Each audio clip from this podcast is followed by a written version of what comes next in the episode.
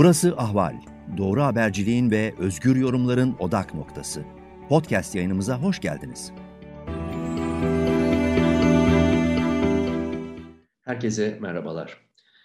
Kısaca HDP olarak bildiğimiz Halkların Demokratik Partisi'nin eski eş başkanı Selahattin Demirtaş bugün tüm muhalefet cephesine yönelik manifesto niteliğinde bir çağrı yayınladı. Malumunuz Demirtaş 4 e, Kasım 2016'dan bu yana hapiste.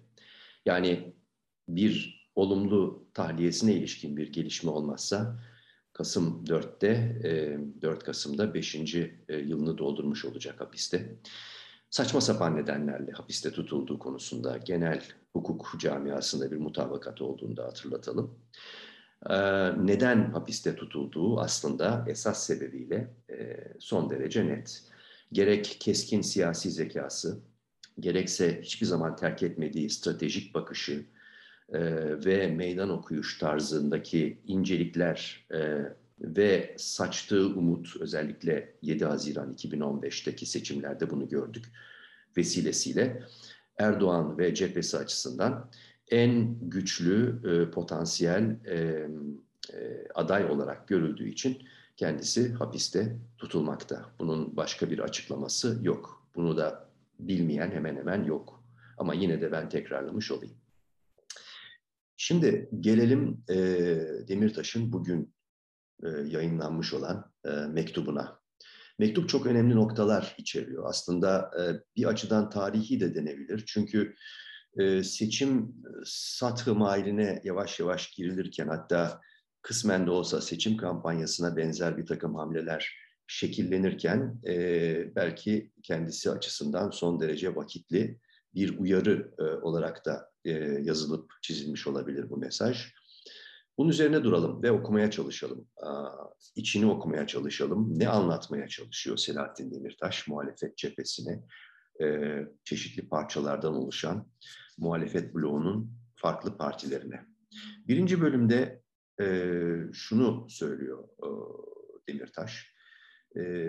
Onu net olarak önce aktarmak lazım. Yani ille de demokrasi başlığı aslında belki bunu bir şey biraz anlatıyor ama Diyor ki, e, okuyarak gidelim. Şöyle yazıyor. Türkiye tarihinin en önemli seçimine doğru adım adım yaklaşırken siyaset arenası da doğal olarak hareketleniyor. Seçimleri bu denli önemli kılan birçok neden var. Bunların başında da Cumhurbaşkanlığı hükümet sisteminin bir sistem değişikliğinden öte bir rejim değişikliğini hedefliyor, daha doğrusu dayatıyor olmasıdır. AKP iktidarı eski vesayetçi rejimin artıklarından da yararlanarak yeni bir otoriter rejimi kalıcı ve kurumsal hale getirmeye çalışıyor. Milliyetçi ve dinci referansları esas alan bu yeni otoriteryenizm toplumsal direniş karşısında henüz kendini kurumsallaştırmayı başaramadı. Ancak bir seçim daha kazanır ve halk desteğiyle kendisine meşruiyet sağlamayı başarırsa otoriter rejimin kurumsallaşması tehlikesi güçlenmiş olur. Bu durumda Türkiye önümüzdeki onlarca yılı daha karanlık bir mecraya sürüklenerek geçirir. Öte yandan ilk bölümde devam ediyorum Selahattin Demirtaş'ın yazdıklarını. Öte yandan seçimi demokrasi güçleri kazanırsa demokrasiyi kurumsallaştırma ve Cumhuriyet'in 100 yıllık birikmiş sorunlarını demokrasi içerisinde çözme imkanı ortaya çıkabilir. Sanırım tarihimizdeki hiçbir seçim bağrında bunca ciddi tehlikeyi ve fırsatı bir arada taşımamıştır, diyor Demirtaş. Aslında her cümlesi e, e, dikkatle yazılmış, şöyle anlaşılıyor, bir, bir metinle karşı karşıyayız. Bir kere şu vurgu çok önemli, e, tespit bakımından şu anki Türkiye'nin e, bir cendere içinde e, zorla nefes almasını yol açan Cumhurbaşkanlığı hükümet sistemi e, bir sonraki seçimde Demirtaş'ın altını çizdiği üzere sadece bir sistem değişikliğini değil, demek istiyor ki sistem değişikliği zaten oldu. Nisan 2017 referandumuyla bu artık kağıt üzerinde gerçekleşti. Ve bunun ötesinde bir sonraki aşama yani önümüzdeki seçimler artık bu sistem değişikliğini tümüyle bir rejim değişikliğine e, tahvil etme ve buradan yola devam etme e, şeklinde. Dayatma derken de bunu kastediyor. Yani seçimler son derece planlı programlı. O sistem değişikliğini gerçekleştirenlerin istediği, arzu ettiği, niyetli, niyetlendiği şekilde e, gerçekleşecek riski var diyor. O riski de zaten çok e, büyük görüyor, onu, onu da vurguluyor. E, şu da önemli, AKP iktidarının e, bu rejimi kurumsallaştırma çabalarının aslında eski e, genel kurmayın arkasında yer aldığı vesayetçi rejimin artıklarından yararlanarak yaptığı yani kastettiği Avrasyacı kesim ki onların da bir parçası geçenlerde e, biliyorsunuz rütbeleri söküldü. Ama e, herhalde öyle anlaşılıyor ki e, yine Erdoğan her zaman olduğu gibi e, o kesimi de aslında o kesimin kendisi için tehlike arz eden, arz ettiğini düşündüğü kısımlarını da e, adeta posasını çıkarak atarak bu yolda ilerleyecek. Ve diyor ki e, bu e, tespitinde ötesinde e, kurumsallaştırma çabalarını vurgularken bir seçim daha kazanırsa e, AKP ve ortağı e, MHP artık e, bu kurumsallaşma e, bir bir gerçeklik haline dönüşür ve bir daha Türkiye kafasını bu bu bataklıktan kaldıramaz çok uzun bir süre diyor. Ve e, aslında e, en önemli vurguyu da bu okuduğum bölümün sonunda e, söylüyor. Diyor ki e, hiçbir seçim önümüzdeki seçimi kastederek bağrında bu kadar ciddi tehlikeyi, tehlike ederken riskleri ve, ve fırsatları e, bir şekilde e, bir arada taşımamıştır diyor. Yani bir yol ayrımındayız diyor Türkiye olarak e, Selahattin Demirtaş. E, muhalefete o, e, yönelik bu e, bu çağrısında. E, ve daha sonra bu o, tasvirini ikinci bölümde güçlendiriyor. Diyor ki e, devlet tam bir yıkım ve çöküş yaşamaktadır ve bunu baskıcı karakterini daha da güçlendirmek için e, din ve milliyetçilikle bunun üzerine örte, örterek orta vadede dağılmaya mı doğru gidecek yoksa tüm sorunlarla hakiki bir yüzleşme sağlanarak demokratik cumhuriyetin inşası mı gerçekleşecek sorusuyla bizi karşı karşıya bırakıyor Demirtaş. Bu o, devletin şu anki halini e, önümüze koyarak ve e, bu açıdan tarihi bir seçim olduğunu bir kez daha vurguluyor. Ve e, giderek daha ilginç bir e, boyut kazanıyor yazdığı e, makale, yaza, yazı. Şimdi başka bir sonuç olasılığı var mı? Yani ya demokratik cumhuriyetin inşası gerçekleşecek, hakiki bir yüzleşmeyle ya da bir vadede, bir aşamada dağılmaya doğru gidecek bu, bu devlet ve ona hakim olan hükümet yapısı. E, diyor ki e, Demirtaş, aslında şuna bakmamız gerekir diyor. E, sırf seçim kazanmak için yapılacak ilkesiz ittifaklar sonucunda ortaya çıkacak. Burada tabii e, yazarken aklında Millet İttifakı var. Özellikle CHP ve İyi Parti'nin ortaklaşa e, bir şekilde şekillendirip e, adım adım ilerlettiği ve bu e, açıdan e, ortaya çıkacak olasılık kazanarak kaybetme olasılığıdır diyor. Kastı şu, diyor ki özetle AKP ve Erdoğan gitsin de yerine kim gelirse gelsin anlayışıyla oluşacak olan ilkesiz, vizyonsuz, programsız bir siyasetin seçimi kazanması. Yani gitsin de ne olursa olsun. Ama e, biz gitsin de ne olursa olsun hiçbir şekilde onun alternatifinin altını doldurmadan da ilerlesek, iktidara gelsek de olabilir düşüncesi de var olabilir diyor, e, demeye getiriyor. Ve diyor ki işte bu olasılık, yani gitsin de e, yerine kim gelirse gelsin, yüz yıldır ilk kez ortaya çıkan seçim yoluyla demokrasiyi kazanma fırsatının heba edilmesi anlamına gelir, gelecektir diyor. Ve devam ediyorum okumaya. AKP ve Erdoğan'ın demokrasiye yönelme gibi bir niyetinin, kapasitesinin ve isteğinin olmadığı anlaşılıyor. Peki muhalefetin bu kapasitesi ve niyeti var mı? Tamamını ele aldığımızda muhalefetin bu soruya gönül rahatlığıyla evet diyemiyorum diyor. Ve haklı nedenleri var bunun diyor. Çünkü muhalefet demokrasiyi ve demokratikleşmeyi tırnak içerisinde halen taktiksel bir yaklaşımla ele alıyor. Stratejik bir hedefe dönüştürebilmiş değil. Burada aslında az önce konuşmama başlarken, değerlendirmeme başlarken e, Demirtaş'ın e, siyasi formasyonu ve imajı ile ilgili bir şey söylemiştim. Yani e, en büyük tehlike aslında başından beri e, ortaya çıkışından ve sivrilmesinden beri Erdoğan'ın gözünde hakikaten ciddi bir bir e, bir e, hasım olarak ortaya çıkmıştı. Çünkü bu da e, stratejik bakışının sağlam olması. O yüzden bu, bu açıdan bu tespiti, e, onun söylediklerinin muhalefetin e, nasıl ele alacağı e, sorusuna bizi götürüyor, düğümlüyor bizi orada ama biz yine devam edelim. E, diyor ki e, bir noktada, o, orta kısmı geçiyorum çünkü HDP'nin bazı görüşlerini anlatıyor orada. E, genel olarak mesajları e, belki üzerinde daha çok durulması gereken bir şey ama o kısımda da söylediği bizi ciddiye alın. HDP'yi ciddiye almayanlar, diyor Demirtaş, demokrasiyi stratejik bir hedefe ve programa dönüştürmeyenler kaybeder. Biz yine mücadelemize, demokrasi ve özgürlük için mücadeleye, kavgaya devam ederiz, çabalamaya ama başkaları ne yapar bilemeyiz diyor. Oradaki karamsarlığını da vurgulamış oluyor. Şimdi gelelim son bölüme. Son bölümde e, gerçekçi bir tespitler dizisi görüyoruz. E, seçimler tüm sorunlarımızı sihirli bir değnekmiş gibi çözmeyecek, diyor Demirtaş. Sadece güçlü bir çözüm zemini yaratacak. O zeminde demokrasidir. Eğer demokrasiyi kuramayacaksak sorunlarımızı çözme fırsatını da yakalayamayız. Ve bana göre e, bütün bu yazının en önemli e, vurguları şu okuyacağım kısımda. Yapılacak asıl işler seçim sonrasına ilişkindir.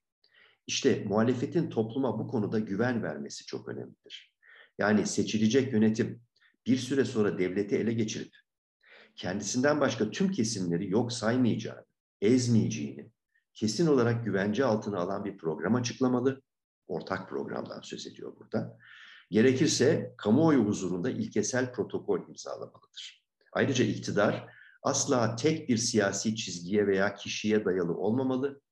Cumhuriyet ve devlet yeniden inşa edilirken 100 yıl önceki hatalar tekrarlanmamalı. Kürtler, Aleviler, muhafazakarlar, sosyalistler, Atatürkçüler, demokratik milliyetçiler dahil her kesimden liyakatli kadrolar demokrasi ortak paydasında yan yana durarak, el ele vererek birlikte hareket etmeyi başarabilmelidir. Demokrasinin kurumsal ve kalıcı hale gelmesinin biricik yolu budur. Ve son bölüm, son paragraf, son cümleler. Bunun için diyor Demirtaş, kişisel kariyer hesapları, partizan faydacılık gibi yaklaşımlar bir kenara bırakılmalı ve ortak akıl, ortak yönetim, birlikte inşa anlayışı hakim kılınmalıdır. Ve başarılar dileyerek noktalıyor. Şimdi bu son bölüm tabii e, aslında e, dışarıdan bağımsız gözle, partizan olmayan gözle, partiler dışında, parti dışı aidiyetlerden e, yapılan muhalefete yönelik eleştirilerin de aslında bir açıdan e, paylaşılması diyelim e, hapisteki bir e, değerli siyasetçi tarafından. Oradaki e, önemli vurguları e, ben de altını çizerek okurken sizinle paylaştım. Ve seçim sonrası önemli. Ama tabii ki seçim öncesi de önemli. İlk bölümde seçim öncesini biraz vurguluyor. Yani işin vahametine, gelinen noktanın ne kadar dramatik ve kritik olduğuna vurgu yapıyor e, e, Demirtaş. Ve son bölümde de yani bunun e, seçim hemen ertesi günü eğer kazanırsa e, muhalefet bloğu e, önceden belirlenmiş ilkelere sadakat üzerinden yeni demokratik cumhuriyetin inşası, ortak inşası üzerine kurguluyor. Şimdi, haklı mı bu e, tespit ve eleştirilerinde? E, son gelişmeler üzerinden bu sorunun cevabını somut olgular üzerinden e, bazı parçaları bir araya getirerek belki yanıtlamak mümkün. Muhalefetin e, muhalefet bloğunun, Millet İttifakı'nın daha e, yakın bir deyişle ve onun dışında kalan e, aslında e, bir şekilde muhafazakar seçmen kesimlerine ulaşmaya çalışan e, Deva Partisi Başkanı Ali Babacan ve diğer tarafta da Gelecek Partisi lideri Ahmet Davutoğlu. Onun yanı sıra Saadet Partisi, Büyük Birlik Partisi, pek çok başka sağ muhafazakar e, siyaset temsilcileri e, bütün bu e, Millet İttifakı ve onun etrafındaki kuşağın temsilcileri olarak e, bir şekilde burada e, nerede duracak, e, ne yapıyor, nerede duracağına ilişkin nasıl işaretler veriyor şu ana kadar. Bu konuda belli ki e, ne gözlemcileri, yorumcuları tam olarak ikna edebilmiş bir e, bir yekpare e, en azından bir muhalefet bloğu görüntüsü var. Ne de daha da belki önemlisi seçmen tam olarak e, muhalefetin tek veya ikili parçası veya bütününe tam olarak e, ikna olmuş bir gözle bakmıyor. Kararsızların oranı hangi araştırmaya bakarsanız bakın güvenilir ya da güvenilmez. Bütün araştırmaların aşağı yukarı söylediği şey neredeyse seçmenin 60 milyona yakın seçmenin dörtte birine yakınının an itibariyle kararsızlık halini sürdürdüğü, hatta protesto halini sürdürdüğü, siyasete güvensizlik, inançsızlık, e, siyasetle ilgili sıkıntı, alternatif konusunda zihinlerdeki boşluk duygusu. Bunlar bir arada. Şimdi e, diğer taraftan yine benim de dahil olduğum pek çok e, yorumcunun işaret ettiği üzere e, Millet İttifakı'nın ana iki bileşeni içerisinde de tam olarak berraklaşmamış bir bir bir çalkantı var. E, çalkantı hali var. Su bulanık hala. E, böyle sürekli olarak işte başkan adayı olacak kulisler, kim başkan adayı olsun, e, acaba e, Kılıçdaroğlu mu başkan adayı olacak, Akşener ne istiyor vesaire gibi adaylık, başkanlık adaylığı üzerinden süre giden şark usulü, Alaturka bir böyle bir söylentiler silsilesi halinde e, Millet İttifakı'nın e, diskuru, söylemi yürüyor. E, bu da aslında e, her iki partinin hem liderlerinin belki daha da önemlisi üst kadrolarının e, faydacılık diye Demirtaş'ın ifade ettiği acaba biz bu selden en fazla odunu kapar mıyız e, duygusunun o bir Türkiye siyaset sınıfı hastalığı olarak 60'larda, 70'lerde, 80'lerde, 90'larda yaşanan şeyler yeniden tekerrür mü ediyor sorusunu net olarak önümüze koyuyor. Bu bir gerçeklik. E, aynı zamanda e, yine kararsızlığı besleyen başka bir şey, özellikle Gelecek Partisi lideri Ahmet Davutoğlu, Başbakanlığı dönemindeki insanlık dışı uygulamaları, yolsuzlukları, görev suistimallerini, kendi başbakanlığını yani kendi yetki dönemindeki bütün bunları e, yok sayarak e, özellikle Kürtle, Kürt kesimine yönelik eziyetleri e, kendi döneminde yaşandığını yok sayarak hala ağırlıklı olarak Kürtlere e, yönelik e, işte seslenmesinden pek bir şey çıkmaması. Yani daha açık bir deyişle e, gelen eleştiriler de bu yönde. E, gerek Babacan'ın ama daha çok da Davutoğlu'nun o dönemle ilgili olarak karnından konuşmak yerine tırnak içerisinde net bir şekilde e, o dönemi anlatarak, e, ortaya dökerek e, ilk, belki yeni bir zemin kazanma ihtimali. Yine özetleyecek olursak bütün bunları tabii detaylarına girerek çok anlatmak mümkün. Bir dağınıklık hali, e, Demirtaş'ın net bir şekilde ortaya koyduğu e, bir şekilde bir e, strateji boşluğu hali var. Her şey gündelik taktiklerle yürüyormuş gibi. Ve her şey daha da önemlisi daha e, faydacı gündelik taktiklere doğru e, kapılar açıyormuş gibi. Yani seçim tarihi yaklaştıkça sanki bu taktikler savaşı e, daha çok yani pazarlıklara yönelik olarak daha çok ağırlık kazanacakmış gibi bir durum var. Diğer taraftan e, şunu da vurgulayalım. E, bir yüzde yedi barajı meselesi ortaya çıktı. Ve bu yüzde yedi barajı öncelikle çok yanlış yorumlandı. Özellikle sol kesim tarafından. Zannedildi ki bu e, yani işte e, yüzde yedi HDP'nin işine yarayacak ve e, daha çok belki e, mecliste daha güç kazanmasına yol açacak. Aslında bu e, yorumun nedenli gerçekçi olduğu, altının ne derece dolu olduğu son derece bana sorarsanız belirsiz. %7 hamlesi diğer taraftan dendi ki MHP'yi aslında e, seçim me mecliste tutmaya yönelik bir şey. E, yine söylendi ki aslında %7 e, barajının yani barajın %7'ye indirilmesiyle e, MHP aslında bir şekilde kazanmış oldu. Böylelikle AKP'den kopacak. E, ve e, başka belki bir durum ortaya çıkacak. Yani bu %7'ye indirme meselesi MHP'nin bir oyunu olarak lanse edildi. Bunların çoğunun gerçekliği olmayabilir. %7 belki de şöyle yorumlamak gerekir. Ee, yeni yeni fark edenlerin e, ve uzman görüşleriyle benim de katıldığım e, görüş bu.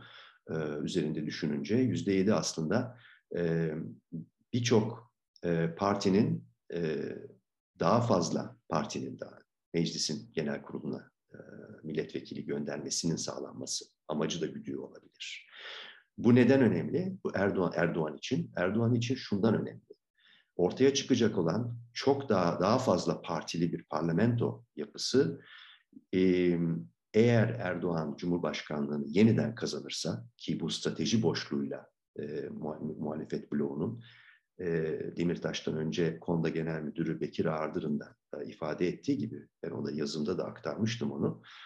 Eğer yine kültürel kimlikler üzerinden, kilitlenilmiş kimlikler üzerinden e, bir mücadele yine devam ederse bunun kazananı başkanlık seçimlerinde Erdoğan olabilir. Bu ihtimal en yüksek ihtimaldir e, diyor e, Bekir Ağırdır. Çok doğru çünkü Türkiye'de sosyoloji, e, seçmen sosyolojisi değişmiş değil. Ezici çoğunluk muhafazakar, dindar ve muhafazakar.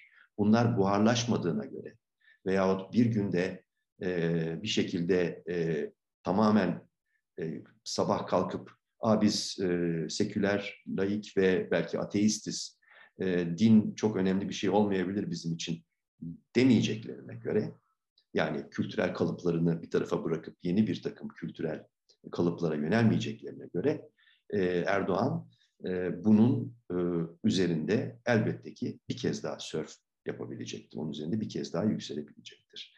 E, bu e, önemli bir nokta. Çoklu parlamento, parlamentoya ne kadar çok parti girerse, Cumhurbaşkanı sonuç olarak son sözü söyleyeceği için oluşacak olan kabinede e, tabii ki istediği gibi e, ki bu işin çok sağlam te- tecrübeyle tecrübeyle tespit edilmiş ustasıdır Erdoğan. E, böyle bir meclisle ilerlemek isteyecektir. İkincisi anayasa e, taslağı üzerine e, çıkan yine cevap olarak yani o sorduğum sorunun cevabı olarak e, onun üzerine de durmak istiyorum. Bir anayasa taslağı hazırlayacağız duyurusu yapıldı. Bu öyle anlaşılıyor ki AKP ile MHP'nin ortak anayasa taslağı olacak. Önce yine yanlış yorumlar yapıldı. Zannedildi ki bu anayasa taslağını Erdoğan ve Bahçeli meclise getirecekler gelecek yılın ilkbaharında.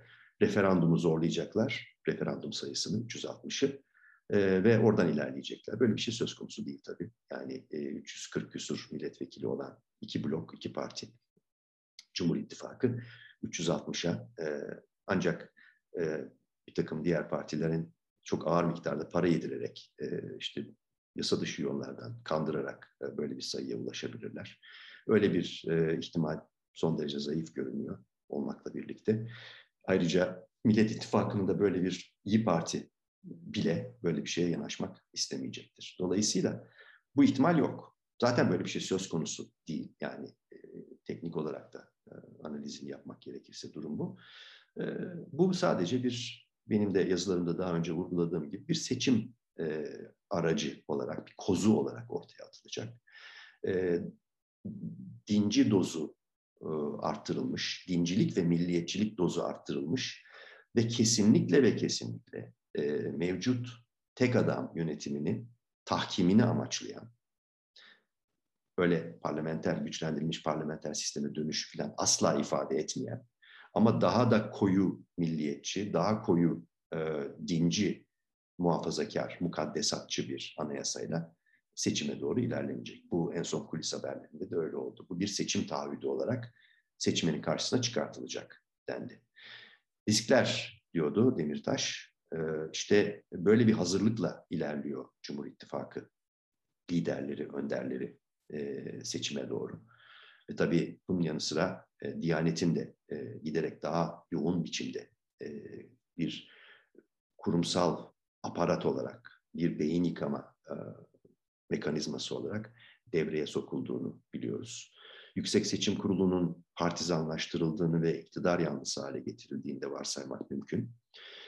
Dolayısıyla e, bütün bunları olgular halinde ortaya koyduğumuzda yan yana Selahattin Demirtaş'ın ne kadar e, net kendi siyasi görüşü açısından ama aynı zamanda Türkiye'nin geleceği açısından da ne kadar net bir çağrıda bulunduğunu anlamak zor değil. Böyle. Bunu dev göreceğiz. Tabii bu aslında bunun muhatabı e, muhalefet bloğu, Millet İttifakı'nın iki ana bileşeni CHP ve İyi Parti. Nasıl bir etki yaratacak bu e, çağrı? Bunu önümüzdeki günlerde göreceğiz. Değerlendirmemi noktalarken e, yine bir gelişmeyi daha duyurarak noktalayayım. E, şu an kesinleşmemiş olmakla birlikte e, malum yarın e, Avrupa Konseyi e, Bakanlar Komitesi'nin Osman Kavala ile ilgili toplantısı var. Türkiye'yi e, net bir şekilde e, eleştiri merceğiyle e, tam hedefe oturtan ve e, yeni bir uyarı mekanizmasını harekete geçirmeye gebe bir durum. Ama bunun yanı sıra daha önemlisi benim duyurmak istediğim e, Avrupa Parlamentosu yani Brüksel'deki Avrupa Parlamentosu milletvekilleri e, Selahattin Demirtaş ve Osman Kavala'yı birlikte Avrupa Parlamentosu'nun prestijli Andrei Sakharov ödülüne aday gösterme yolunda önemli adımlar atmaktalar bugünlerde. Bunu 2-3 gün içinde anlayacağız. Sakharov ödülü her iki şahsiyet içinde önemli bana sorarsanız. Çünkü bir tanesi az önce söyledim neredeyse 5 yıldır 4 Kasım 2016'dan beri Selahattin Demirtaş, 18 Ekim 2017'den beri de e, neredeyse 4 yıldır da Osman Kavala sebepsiz yere saçma sapan gerekçelerle, bahanelerle hapiste tutulmaktalar. Bir güçlü siyasi muhalefet lideri, simgesi, diğer tarafta da yıllardır süren sivil toplum mücadelesinin sembolik bir ismi. Bakalım, bunu da göreceğiz. Bu gelişme ne olacak? Selahattin Demirtaş'ın makalesini değerlendirmeye çalıştım. Dinlediğiniz için, izlediğiniz için teşekkürler.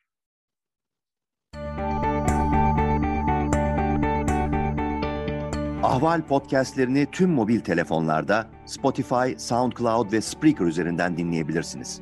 Apple iPhone kullanıcıları bize iTunes üzerinden de ulaşabilir. Türkiye'nin ve hayatın cıvıl cıvıl sesleri Ahval Podcast dizisinde. Kulağınız bizde olsun.